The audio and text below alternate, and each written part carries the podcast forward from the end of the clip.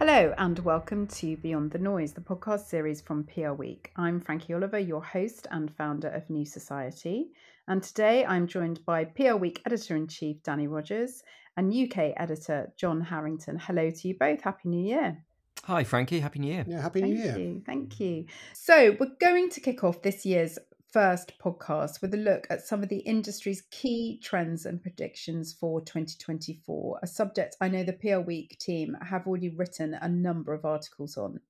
So while we won't have time to look at the whole of your latest top twenty-four, John, that I know you've recently written, let's have a look at some of the most notable trends, including agency trading confidence, the elections that are ahead, A I, is purpose dead? And finally, what does this year's Summer of Sport mean for the industry?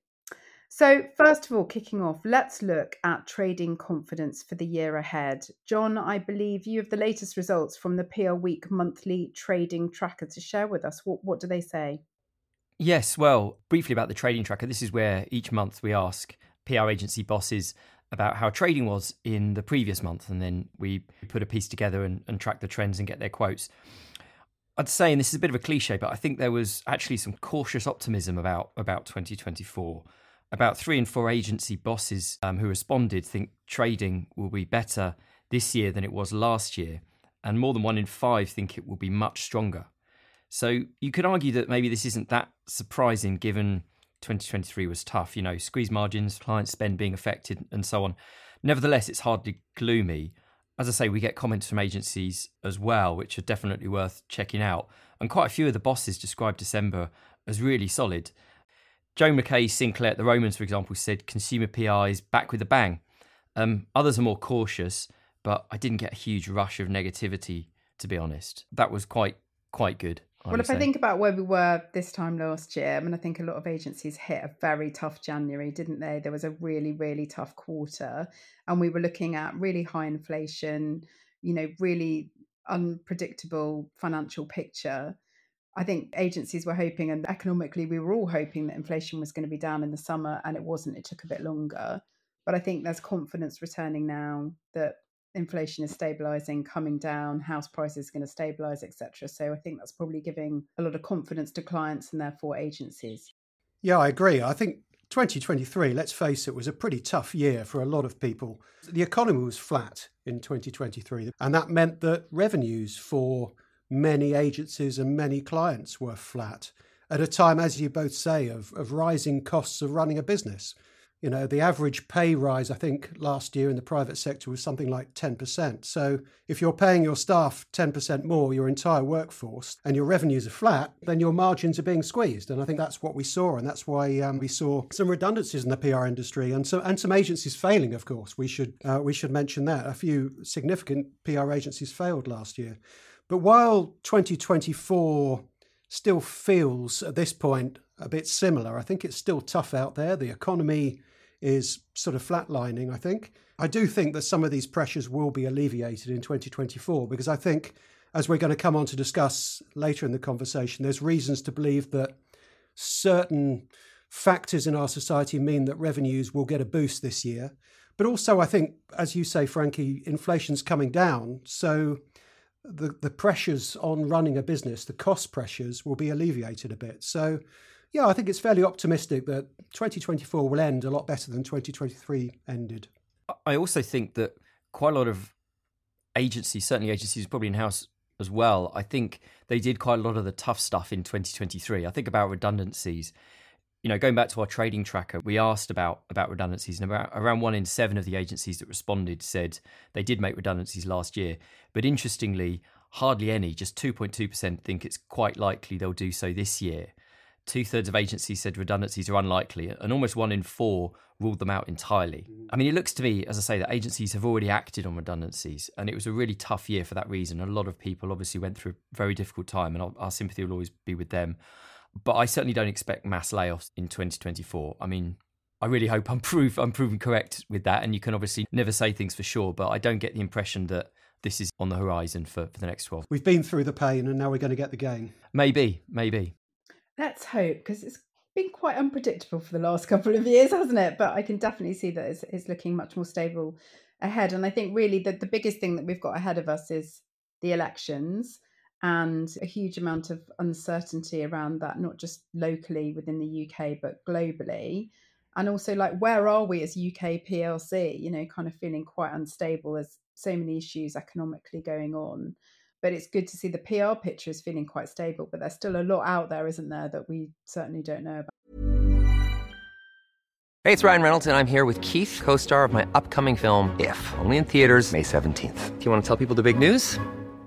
All right, I'll do it. Sign up now and you'll get unlimited for fifteen dollars a month and six months of Paramount Plus Essential Plan on us. Mintmobile.com slash switch. Upfront payment of forty-five dollars equivalent to fifteen dollars per month. Unlimited over forty gigabytes per month. Face lower speeds. Videos at four eighty p. Active Mint customers by five thirty-one twenty-four get six months of Paramount Plus Essential Plan. Auto renews after six months. Offer ends May thirty-first, twenty twenty-four. Separate Paramount Plus registration required. Terms and conditions apply if rated P G. It's that time of the year.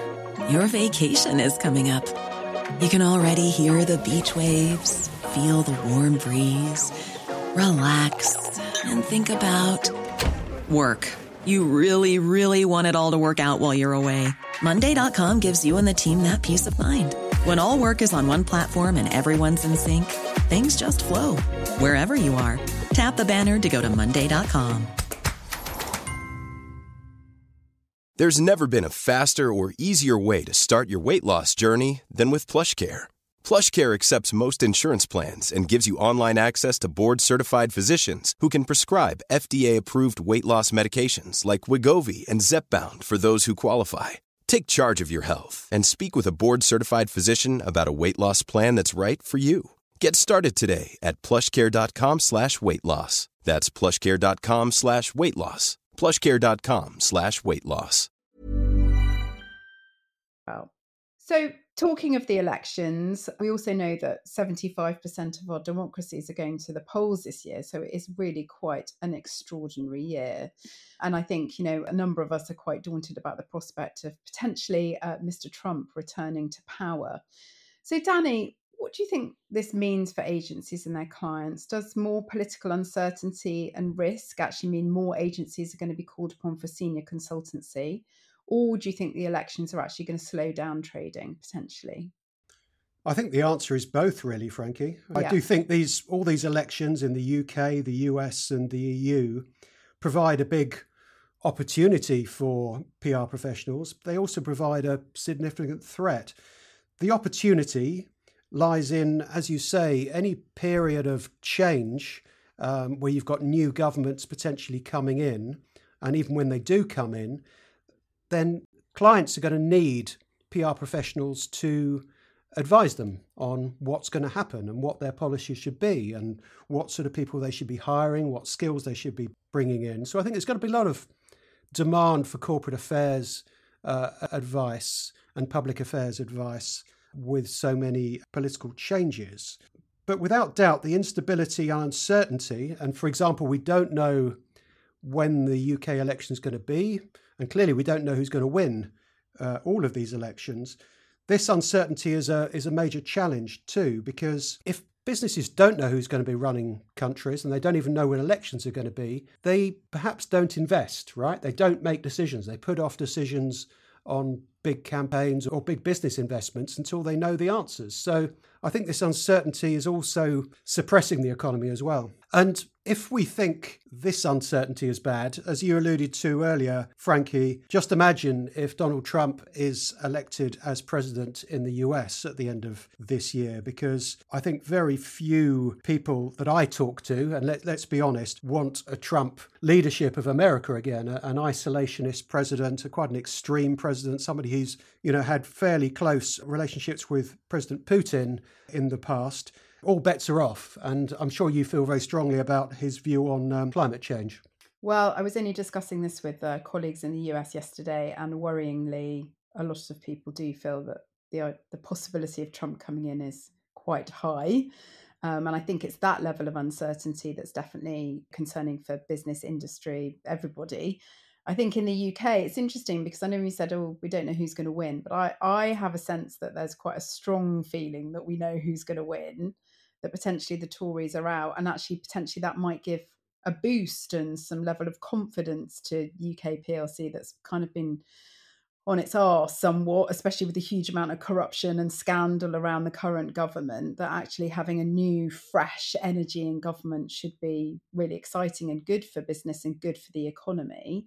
But the overall global situation with Trump, as you say, and then obviously Putin and China and all of those other uh, major geopolitical risks are, I think, definitely of great concern. Yeah, we haven't mentioned potential escalation of the war in the Middle East either, which is worrying a lot of businesses, I know. And there's many parts of the West that are trying to keep a lid on that at the moment. But if that escalates further, then that's going to um, have big effects on the economy and on the business world. Yes, exactly. I think there's also the rise of the, the far right in other countries as well, the, the sort of populist right. We saw it in the Netherlands, we've seen it in Sweden. Obviously, we've had Orbán in Hungary for quite a long time, and, and now we got we got Italy as well. I mean, that it, in a funny way, it might...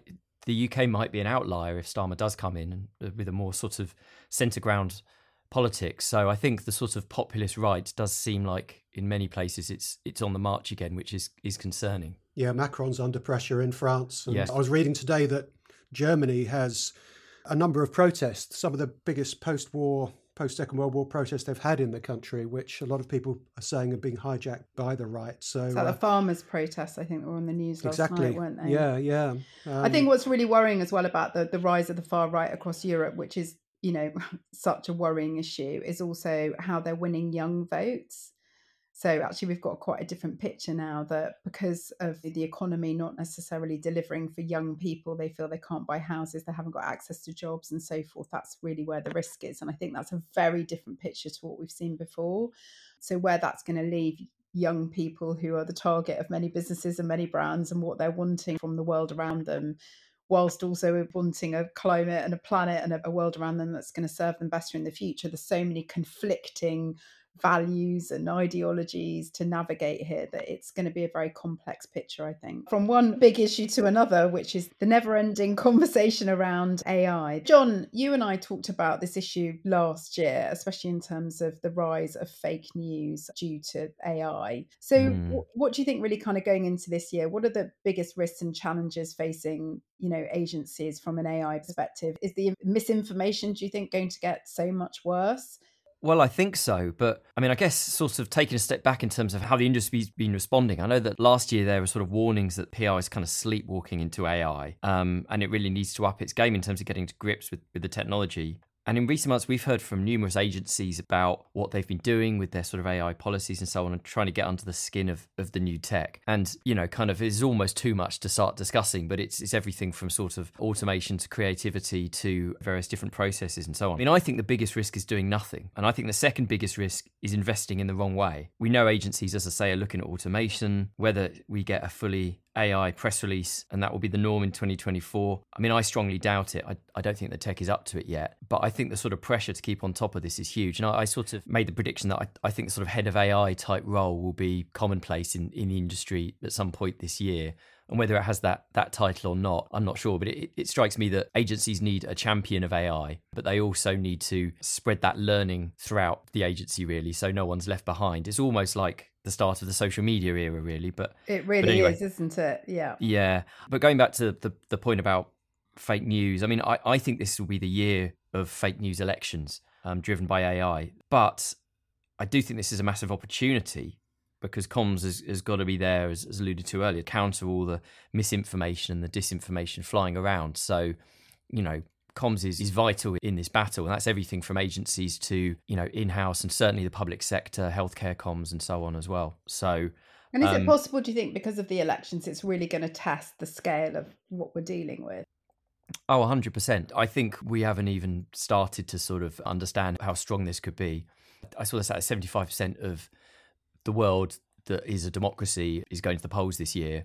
So there's bound to be attempts to sort of hijack and spread disinformation in most, if not all, of those. So it's a real colossal effort that I think is going to be made by various different parties to well, kind of influence there was the Cambridge things. Analytica issue the last time we had the big Trump win. So, you Indeed. know, for the leader of fake news, it's going to be very interesting to see what the role of A I is going to be. And also just an incredibly sophisticated infrastructure that was used around the elections in the past. So goodness knows where we're going to be this year, right?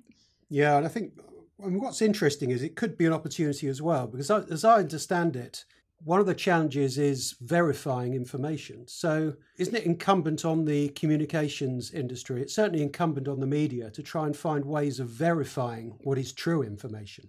That may be an opportunity for our industry. If it can come up with ways of authenticating uh, actual information, then you fight misinformation.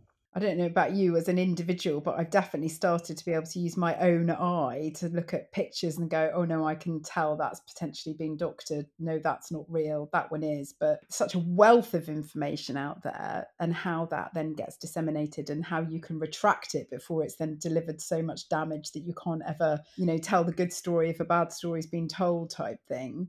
As you say, you know, maybe this will be the year that we establish some ground rules around it and we actually find out what we can and need to do around it, given the wealth of what's ahead of us. The answer may lie in A I itself. I think at P R three sixty last year, we had a speaker who talked about some A I tools are actually good at spotting misinformation via A I, and they can um, verify it and, and adjust it. Yeah, there's also all the regulation coming, isn't there, around A I? We hope. You know, the, we, we hope. Well, it sounds like Europe is kind of ahead of us on this. And the current government prefers a light touch approach. If Labour do get in, we'll see what their approach is. But it definitely seems to me like the industry needs to sort of be ahead of the regulation in a sense. And I think things like labelling when you're using A I and making it really clear and not trying to fool people in a serious way, if you know what I mean. And it's one thing sort of using a bit of fun trickery for a lighthearted campaign, but I think there's there's a limit to that sort of thing. And it's very interesting to think about from a creativity perspective, like what might now be out of the door. We've talked about, do you actually need to do the stunt to get the picture? Yes, yeah.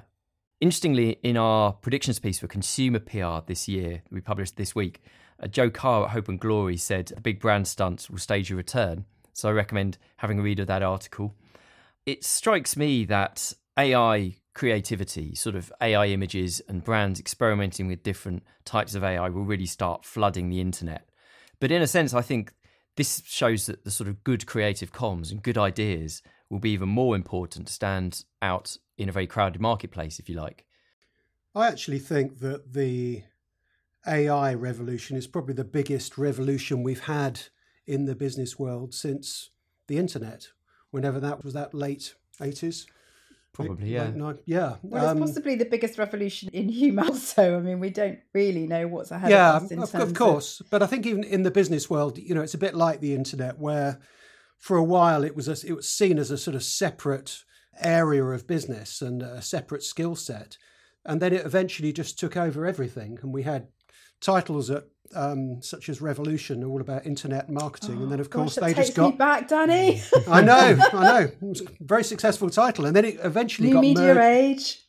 New Media Age was the other one. They all got merged into uh, into the existing Marketing Week and marketing and so on, showing that the revolution has simply changed the old order. And it's not a separate opportunity at all. It's just a revolution of the existing business. And again, so, so, social media is a really good comparison here, isn't it? I mean, if you never use social media and you don't understand how it works, you're probably not going to be a good P R full stop. Whereas there was a time when you would have social media specialists and you would bring them in as a sort of a, a, as a comms expert, and they would teach you what to do, or they'd take over certain elements. And obviously you can get really deep specialists, but if you don't understand the impact implications and how Twitter and Instagram, et cetera, work, you're quite possibly in the wrong business. So, John, moving on, uh, looking at the second prediction you made in your top twenty-four predictions for twenty twenty-four, you rather depressingly said that you thought purpose was going to be replaced by good old-fashioned C S R. So what led you to that prediction? Well, and obviously, you know, purpose can mean many things to different people. It so can. It's, it's, yeah, it's, it's maybe I'm playing with terminology a little bit, but bear with me. I think the age of corporations jumping on every cause is mostly behind us. I think now corporations really, really want to avoid getting dragged into the culture war. I mean, the most famous example, obviously, last year, A B InBev famously fell into this with its collaboration Bud Light with trans influencer Dylan Mulvaney. For this reason, I think companies will still want to support good causes, but it'll be less about progressive positioning, more about doing the right thing in their own backyard. Uh, it doesn't mean E S G is over, but I do think it's evolving. There's some recent research that was interesting from Teneo. This found just eight percent of chief executives are reducing their E S G programs. So there's no huge retreat from E S G. but seventy-two percent are changing them in response to the politicisation, in inverted commas, of, of E S G. So I think there's a really interesting story there about how E S G is is is evolving. And I know E S G and purpose um, are not the same thing, and they're often used interchangeably. So apologies for that. But I think it, it's the same debate, really. Yes, no, absolutely. And I think in terms of E S G, businesses do still have to deliver against science-based targets, especially for the E part of E S G. But I think really with the rise of culture wars and the rise of green hushing as well, where a number of brands and businesses feel reputationally they can't talk about their environmental programs as much as they used to, that potentially there's been a reduction in the types of comms programs that are being done around E S G, but it doesn't necessarily mean that the E S G strategy has been devalued or underinvested in. Would you agree, Danny? Yes, I would. I, I do think there's a big difference between E S G and purpose. I think E S G is really about the way that companies run themselves and how they do the right things in the environment and in social communities and so on, and in their own governance. Whereas purpose tends to mean campaigning proactively on a particular social cause, or, or maybe a green cause. And I think that's what we're going to see a lot less of. I think the companies are going to carry on, thankfully, doing the right things. They're going to become more community-minded, they're going to become more diverse, they're going to become more sustainable, and they become better run, which is all a good thing.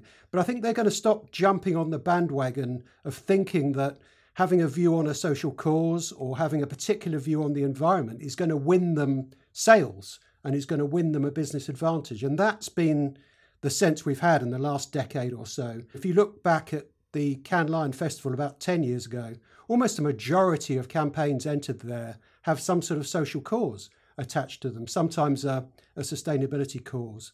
And you look then at the uh, Cannes Lions last year, and it was about half as many.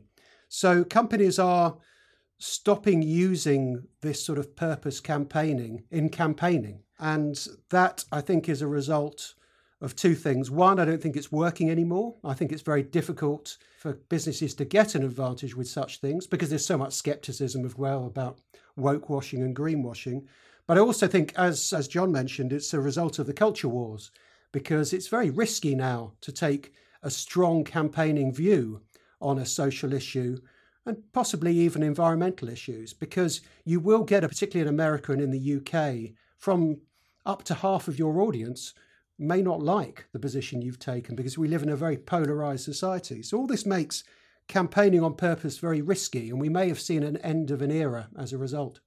I think it's incredibly concerning because I think actually it's not necessarily about the audience necessarily being polarised. It's about the media being polarised and driving um, a message around, you know, woke capitalism, et cetera, et cetera. If we think like two years ago when we had COP twenty-six and we knew that E S G was the new fundamental part of capitalism, that's all been pulled back effectively by neoliberal and fossil fuel lobbies who've done an incredible job of minimising any kind of positive voice around environmental and social issues.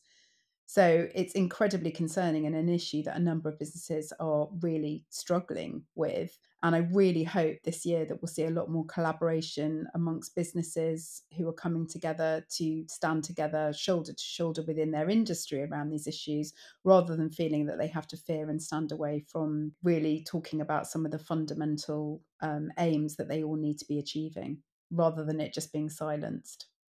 Yeah, I agree on collaboration, but I disagree with you on the fact the audience hasn't become polarised, because that surely is why we're talking about these elections being so important and the rise of the far right across the Western world. The, the rise of the far right across the Western world is coming because the audience is polarised. So surely. I completely agree. Polarisation is definitely there, but I think it's being wound up, and the the fans of the, the flames are being fanned effectively by headlines around wokery. I mean, I even saw with H S two, and you could see that the sub-writers on tabloid newspapers just add woke into any headline that they possibly can. I even saw H S two being called woke when it was pulled back from its government investments. There are forces at play that are stirring up these energies within the public and are very purposefully delivering a divide and conquer strategy to polarise them. I mean, maybe there, there was an interesting report actually this week from F G S Global that was talking about about purpose. And I think this sort of gets the heart of it. When you were talking about sort of fossil fuel companies and, and, and, and what they're doing in terms of pollution and so on, I feel that it's absolutely the thing that they need to focus on, on sustainability, because that is literally what they do. They are there to either be sustainable and pollute or not. So whereas if they were fossil fuel companies were going to campaign on social causes, for example, you might say, well, that's less relevant. As I say, this report from F G S Global made the point that it's actually better to focus your purpose internally on your own employees rather than do it sort of to the outside world, partly because of this risk, as we've, we've mentioned, of, of backlash. Um, but yeah, there's an interesting quote. I was going to quote here from Craig Oliver um, at F G S Global, who's um, obviously David Cameron's former um, comms, comms guy in number ten. Uh, purpose must be relevant to what businesses actually do. Virtual signalling and social commentary need to be limited, and there should be more of a focus on it being communicated to employees, partners and suppliers. So in other words, kind of keep it to your backyard in a way. I agree, because you know who your employees are, don't you? Yeah. That's the point. You know the makeup of your employment base, whereas it's very difficult if you're putting out to a consumer audience. Uh, A B InBev completely misjudged how Dylan Mulvaney would go down among their audience. They didn't fully understand them, but hopefully companies understand their own audience. Yeah, you'd hope so. And employee comms was one of the big success stories of the last couple of years, and that actually is now a massive revenue driver for a lot of P R agencies, because that audience is now seen to be, especially on the back of COVID, the number one stakeholder, even more so than the customer for a business. Yeah, and it's not only internal. I mean, you you could add to this, and, and the quote sort of does it as well. It sort of talks about suppliers as well. So the B two B is an important one here as well, isn't it? And your sort of wider stakeholders. So I guess that that could be your local community, or it could be literally the sort of local politics or whatever that might be. But that idea of, yeah, sort of getting on well in your local environment is crucial. And that's why I say the kind of, that sort of big gesture, social purpose kind of approach is probably something we'll see less of. So finally, let's move on to, Danny, I expect this is probably going to be one of your favourite subjects. So let's talk about the summer of sport that we have ahead of us this year. Um, sport always brings such hope, optimism and excitement into the world, doesn't it? Which, against the kind of backdrop of all of those elections, is going to be an interesting uh, media landscape for us next year, isn't it? Hiring for your small business? If you're not looking for professionals on LinkedIn, you're looking in the wrong place. That's like looking for your car keys in a fish tank. LinkedIn helps you hire professionals you can't find anywhere else, even those who aren't actively searching for a new job but might be open to the perfect role. In a given month, over seventy percent of LinkedIn users don't even visit other leading job sites. So start looking in the right place. With LinkedIn, you can hire professionals like a professional. Post your free job on linkedin dot com slash people today. Hey, it's Ryan Reynolds, and I'm here with Keith, co-star of my upcoming film, If, only in theaters May seventeenth. Do you want to tell people the big news? All right, I'll do it. Sign up now and you'll get unlimited for fifteen dollars a month and six months of Paramount Plus Essential Plan on us. Mintmobile.com slash switch. Upfront payment of forty-five dollars equivalent to fifteen dollars per month. Unlimited over forty gigabytes per month. Face lower speeds. Videos at four eighty p. Active Mint customers by five thirty-one twenty-four get six months of Paramount Plus Essential Plan. Auto renews after six months. Offer ends May thirty-first, twenty twenty-four. Separate Paramount Plus registration required. Terms and conditions apply if rated P G. So, really kind of looking ahead with the Euros taking place in Germany, the Olympics taking place in Paris. Danny, what do you think this means for agencies? Do you think, what will this summer of sport mean? And do you think it's going to bring significant returns for the industry and otherwise what might be quite a challenging year? Yeah, I think sport is one of the bright spots. It's always one of the bright spots in my own life. And uh, I think it's going to create a lot of economic and business value this year. As you say, some very big events. I remember when... Um, Martin Sorrell famously used to run W P P, and he always used to say, make predictions as a footsie boss, what was going to be a good year economically and what was going to be a bad year. And generally, years that had an Olympics, a Summer Olympics, were always got a big boost. And by the way, the other big boost in brand spend was um, an election, particularly in America. So if in an American election year and an Olympic year, traditionally brands have spent a lot more money. And indeed... if you're talking about the Olympics, this is the biggest brand festival in the world. And this Olympics is going to be in Paris. And that means that hopefully it should be a fairly straightforward city to work with for most Western brands, certainly, and uh, a fairly stable country, again, hopefully. And this means that spend by big companies will be higher than ever. And as you say, we've also got a Euros competition in Germany, in um, again, in the heart of Europe. So I think this is going to be a real boost, particularly consumer P R. There's going to be a lot of spend on that. So, and in fact, we've got a piece in P R Week today from David Bond, who's the director of Freud Communications. And he used to be, if you remember, the B B C sports editor. And he's writing about this, saying exactly why Paris is really good news for consumer P R. So, Danny, the key question, though, is are you going to give up a Wimbledon ticket to go to the Euros? Well, you put me on the spot now, Frankie. I don't know. I'll go to both. I'll go You'll to go both. to both. Yeah, good answer. So that brings us to the end of the show. But before we go, I'm going to highlight some of the up and coming P R Week events for your diary. We have the Influencer three sixty conference, uh, which is this year looking at influencer marketing, taking place in London on the tenth of April. So get your tickets soon. And there's still some time to enter the P R Week Global Awards. Information on all these awards and events can be found at P R week dot com. So we hope you've enjoyed listening to the show, and we very much look forward to you joining us next time.